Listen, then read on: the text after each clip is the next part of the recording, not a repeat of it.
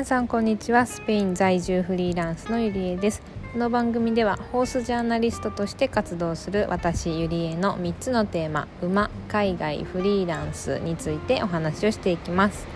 さて今回はですね、海外在住についてちょっとテーマでお話ししていきたいと思います。テーマはですね、海外生活で、えー、完璧主義から抜け出したという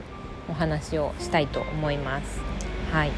私はですね今、えー、フリーランスとして、えー、スペインに住んでいまして、今このスペインがですねよんかこくめになります。えー、最初はフランスに行っていちねんかんフリーランスして、でその後ハンガリー、ポーランドを経て、まあ、コロナがあって日本に一時帰国しつつも今年になってねスペインに、えー、移住したっていう形になるんですね。で、えーとまあ、基本的にお客さんというかあの一緒にお仕事してる方は日本人の方がメインなんですよね。なので結構あの結局最後は最終的には日本に戻ってくるのみたいな話を結構あの質問をもらうことも多くて、まあ、私自身の中で考えることもあるし、実際にそういうね質問に答えるのもうーんなんかどう答えようみたいなね部分もあっていろいろ考えてきたんですけど、まあ、私の、まあ、今の考えではやっぱり海外に住み続けたいなっていうのがあります。うん、で、まあ、それがなんで、えー、住み続けたいかっていうのをいろいろね考えてたんですけど、それで、まあ、いっこあるのがその完璧主義から抜け出せる海外にいることでねっていうのが私の中ですごい大きいかなって、うん、思いました。っていうのもですね、まあ私はですね、まあ、日本人多いと思うんですけど結構完璧主義気質というか、うん、そういう方がね多いと思うんですよ。で私も実際にそうなんですよ。うん、特にお仕事ってなるとやっぱね誰かからこう頼ってくれたりとか誰かに頼まれてしていることとかね、まあ、誰かに求められてることが仕事になってるっていう面があるので、やっぱりそういうものにはね全力で私も応えたいって思うし、自分が納得のいくようなところまで完成させたいっていう気持ちがやっぱりすごくあるんですよ。それってでもあのいい面もあれば悪い面もあって、まあ、よく言えば責任感が強いとかね、あのクオリティを高くあの仕事ができるかもしれないんですけれども、あの悪い面としてはねやっぱり、ね、完璧って終わりがないですし、自分の中でこう完璧をしっかり決めきれるならいいんですけど、そこにこう終わりがないとね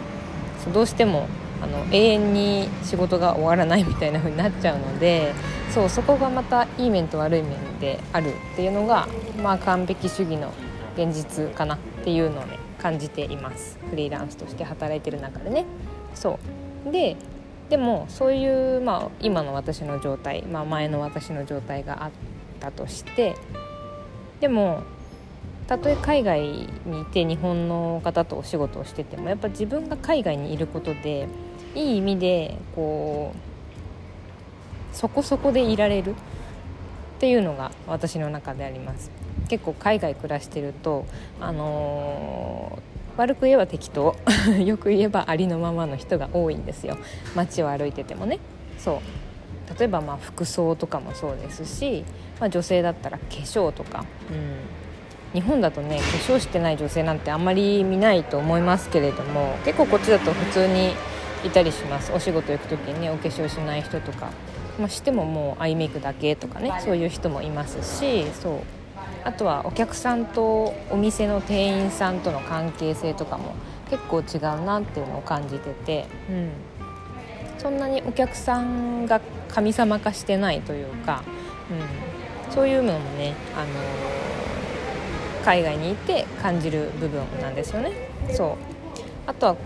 言葉遣いっていうのも、まあ、言語の違いでもありますけれど、日本ほど上下関係が強くないとか、もう本当にあげたらねきりないんですよ。生活の中で荷物がねちゃんと届かないとか、あの連絡ないけどん遅れてるのに何にも連絡ないけどどうしたんだろうって、で結局この日は来ないとかねそうもうトラブル続きみたいなところもあるんですけど、そういうの見てるとやっぱりこう自分もね少なくともその生活の中ではほどほどでいいかなっていうのをもう本当にね心から思えるんですよ。みんな適当だから、ありのままだから、そう無理なことは無理って言えるというかね、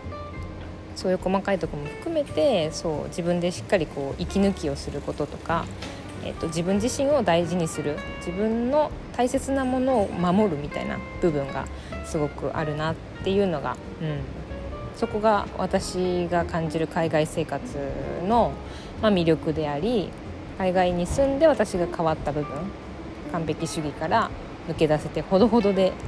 できるようになったっていうところがね、うん、私にとっての海外生活の魅力かなって思います。はい、ということで今回は、えー、海外生活で完璧主義から抜け出せましたよっていう、まあ、私なりの海外生活の魅力っていうのをちょっとお伝えしました。なんかね、そろそろ、まあ、コロナも今感染者多いですけど、まあ、ヨーロッパとかはね、あのかなり、